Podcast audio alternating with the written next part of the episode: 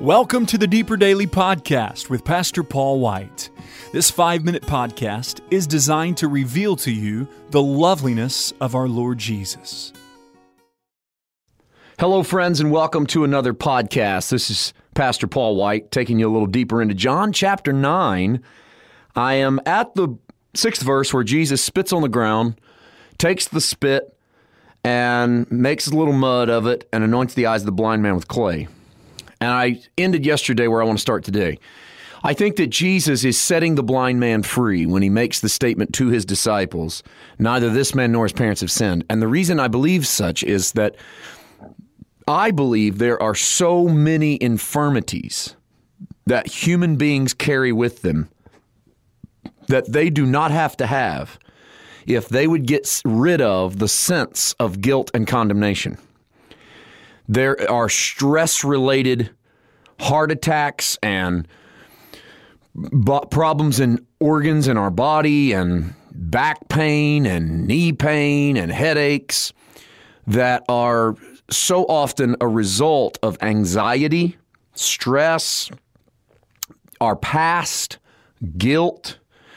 I once uh, read a secular psychologist, psychiatrist rather, say half the patients in mental wards in hospitals today the interviews link they link something in their life to believing they committed an unpardonable sin. Half.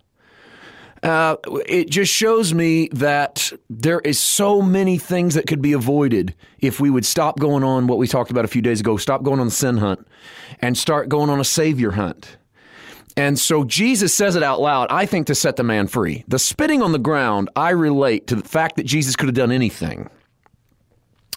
And rather than to say, well, he was doing it to tick the Pharisees off because he's the Sabbath day, eh, I don't. Jesus wasn't here to tick people off. I mean, that wasn't. He didn't walk down the street trying to figure out ways he could make people mad. This is not the nature of the Savior. I believe that he spits on the ground and then has him go wash in the pool of Siloam, which is translated the pool of sent. And the man goes and washed and came back seeing. That's verse 7. So that the man could be a participant in his own healing. And if that says anything to me, Jesus didn't have to do that. Why make the man a participant in his own healing? I think sometimes the cure that we need is right in front of us. And I think that sometimes it might be um, getting rid of the stress in our life. It might be walking free of guilt and condemnation. It might be even changing our diet. It might be eating something we're not eating or stop eating some of the, the stuff we are eating. Um, I'm not. I'm not trying to become a herbal expert and things like that, but there's no doubt things in the earth that can contribute to proper bodily function and proper health and wholeness. I I do believe very firmly in divine healing. Oh man, I believe that Jesus paid for our divine healing and at the same time, I believe that there are remedies that God has placed here that we can have and we can participate in our own health. And so I, personally I find the reason that Jesus spits on the ground and makes clay is for that cause to wash in the pool of Siloam holds a connection that has been, we left two chapters ago. In John 7, when Jesus is at the great day of the Feast of Tabernacles, and he makes the statement, If any man be thirsty, let him come to me and drink.